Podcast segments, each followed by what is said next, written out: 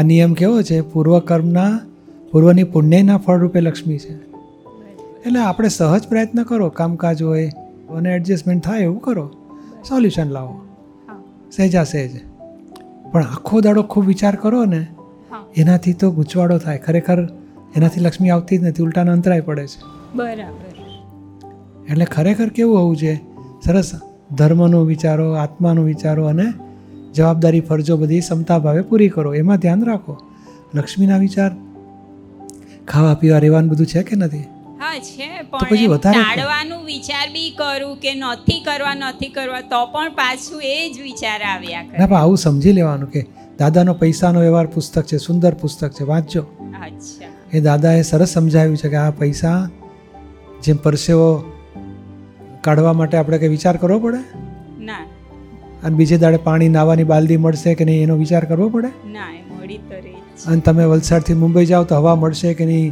થોડા ફુગ્ગા ભરીને હવા લઈ જવી પડે? ના ના મળે? તો કુદરત આપે જ તો કેટલી કિંમતીમાં કિંમતી વસ્તુ હવા. એનાથી ઓછી કિંમતી પાણી એનાથી ઓછું કિંમતી ખાવાનું. એ તો બધું કેવું મળે છે? ઘર રહેવાનું. બધું મળેલું છે ને? તો પછી આખો દાડો આ એક્સ્ટ્રા પૈસા વિચારો ને. એ બધી શક્તિ તૂટી જાય બધી આવરણ લાવે ઉપર.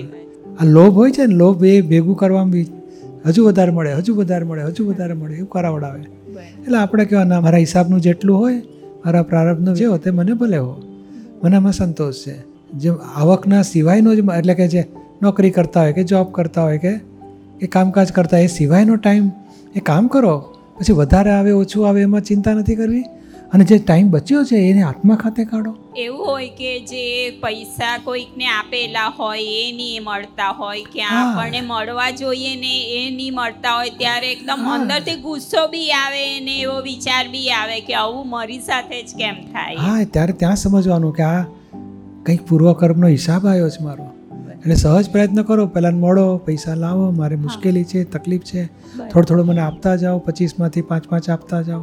એમ વાત કરતા જાઓ અને સોલ્વ કરો. આખી દુઃખી થવું નથી પહેલાંનો દોષ જોવા નથી અને જાત ઉપર કહે ને કે મારી સાથે આવું કેમ? કારણ આપણો હિસાબ છે. આપણે ગયા ભોમાં કોકના લીધા હોય તો આ ચૂકતે થાય હિસાબ. અથવા તો કંઈક આપણે અને કદાચ નહીં હોય તો અત્યારે આપણી પાસે લઈ ગયો ને આપતો નથી તો આવતે બહુ હિસાબ વ્યાજ સાથે પાછો આપશે. કોઈ પણ માણસ આપણી પાસે પચીસ હજાર માગી ગયો તો એનું મોરલ વેચે છે, એનો અહંકાર વેચે છે. તો આપણે ખરીદ્યો. જો પાછા આપશે તો ગીરવે મૂકેલો લઈ ગયો કહેવાય. અને પાછું ના આપે તો એનું મોરલ વેચી દીધું કહેવાય.